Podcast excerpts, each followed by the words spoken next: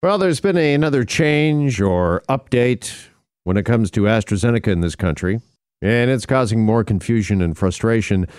Joining us now is Dr. Gerald Evans. He's with infectious diseases at Queen's University, and he joins us once again here on 640 Toronto. Doctor, nice to have you back with us. Thanks, Jeff. All right. Uh, now recommending Moderna or Pfizer is the preferred second dose for those that got AstraZeneca as their uh, first dose. Uh, what is the reasoning behind this? Well, really, it's it's related to the emergence of some evidence, uh, and it's really a two-parter. Uh, one is that we've got some evidence now from uh, a study that looked at antibody levels, which are a surrogate marker, but but they give us some reason to believe that there's a correlation with protection. That came out of a study that was done in Spain, and it suggested that people who got an mRNA vaccine like Pfizer or Moderna after having had AstraZeneca seem to have higher levels of neutralizing antibodies in their blood, which we would say likely protects you a little bit better uh, than um, uh, against COVID-19 than you would have with just uh, AstraZeneca as a second dose. But it's important to underscore AstraZeneca still is a highly protective uh, vaccine. The other part that's come out is the emergence of the Delta variant, uh, and we've got some data that's really been published by the UK, uh, from England, and from Scotland uh, that suggested at least that the mRNA vaccines in general seem to give a little better protection after two shots uh, than uh, the AstraZeneca after two shots.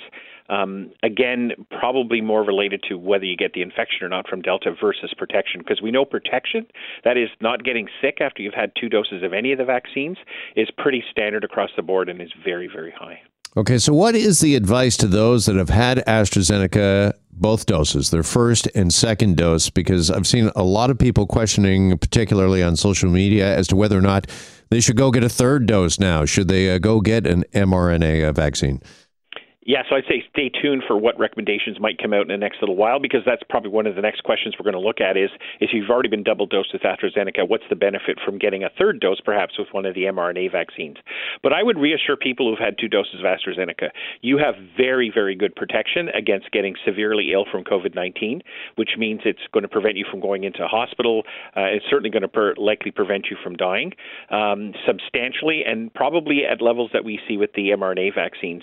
The, the intricacy lies in this sort of uh, sterilizing immunity. In other words, do you actually get an infection? Uh, so that may be a little bit higher in people who got two AstraZeneca versus AstraZeneca and an mRNA vaccine or two mRNA vaccines.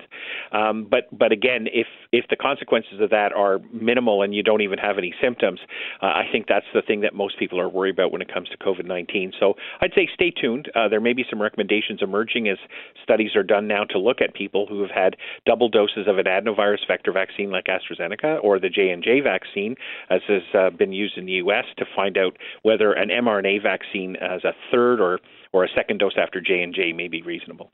Okay, hear what you're saying, but can you appreciate and understand the frustration of those that have had AstraZeneca? Because this news comes on the heels, and we were talking about this on the show yesterday, that those that have had AstraZeneca might not be able to go to Broadway shows like Springsteen on a Broadway because AstraZeneca was never approved uh, in the U.S. Now you know, those that have had AstraZeneca are hearing, well, might be better or might have been better if you got Moderna or Pfizer as your second dose. So, can you appreciate and understand the frustration out there?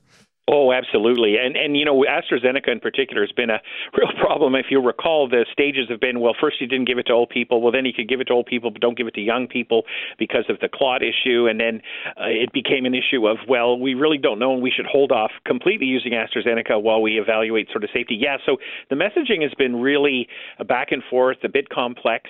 I will say the issue, as a fan of Bruce Springsteen, um, is that uh, you know a lot of this is related to some very interesting sort of, um, I would say, country-specific things. So remember that uh, the three vaccines approved in the U.S. are Pfizer, Moderna, and J and J. AstraZeneca is a British vaccine; it was developed in Britain, uh, and uh, this is a little bit of vaccine nationalism almost, because uh, you know you can say, well, you'll we only want you to be vaccinated with the ones we've approved, and of course, as you pointed out, AstraZeneca America was never approved in the states and may may not ever get approved, I suppose. So in a way, it's it's not really based on necessarily good science, but it is based on something that a country could say, well, we have a regulatory process, and, and the vaccine that you had never went through our regulatory process. Okay, since we're on this subject, do you think science it's got to win the day here? Do you think this needs to uh, you know get worked out because it's just not the Springsteen show. This is about the future of travel, really.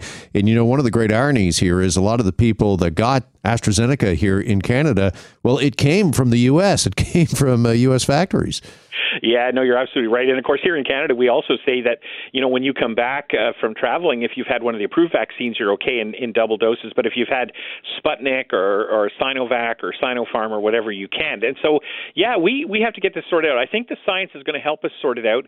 The challenge we have right now, Jeff, is that some of the data on the vaccines uh, that are from Russia and from China, et cetera, we just don't have that data to look at. So, as a as a as a doctor, as a physician, and and a, an scientist, I need to look at that data uh, to help me inform me about whether or not the evidence exists to support it. And and unless there's transparency about Sputnik, for instance, as the Russian vaccine, about how good it actually is, uh, we're always going to be left with a lot of uncertainty. Whereas the data about the ones that have been approved, or at least where that data has been available, it allows us to look at the science and make a much more reasonable suggestion. So I think it's a phase we're going to go through right now of a little bit of, vac- as I said, vaccine nationalism, and uh, hopefully that'll all get sorted out in the long run.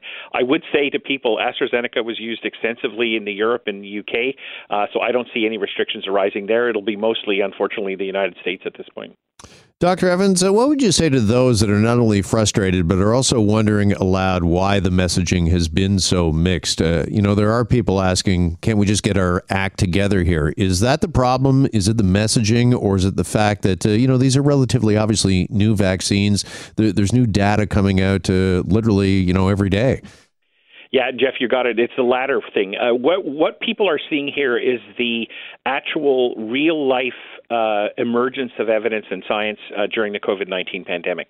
Uh, this is not mixed messaging. It's as we get studies and we examine that data, and then we can draw conclusions from that data, it informs our decisions as it would inform my colleagues who sit on NACI, et cetera. And so what you're seeing is the, that sort of real progression of evidence emerging. And of course, COVID 19 is only a year and a half old, so this is a continual process, and it's going to continue for a while to come. So people should be ready for that. It's not that we don't know what we're doing. The problem is we're getting evidence that's leading us to decisions that need to be made uh, that are appropriate based on the evidence that's there. And maybe instead of being frustrated, realize that we are learning more and more every day about the vaccines and about the uh, virus, and that uh, this is progress. This is actually a good thing, good news. Absolutely, and that that's what it is. And and the problem with I think in general is that we're used to science informing us in a sort of very fixed manner. We don't announce things, and then once it's announced, it's sort of written in written in stone to some degree. And what people are seeing now is exactly that. The science is emerging. We're learning so much about this virus. We we know lots more about why the alpha variant was more transmissible. We're learning more about why the delta variant is more transmissible, and that helps to inform us about what decisions need to be made to protect the public and protect each other. All right, Doctor, appreciate the time as always. Have a safe and enjoyable weekend. And you too. Thanks for having me. Dr. Gerald Evans is with Queen's University.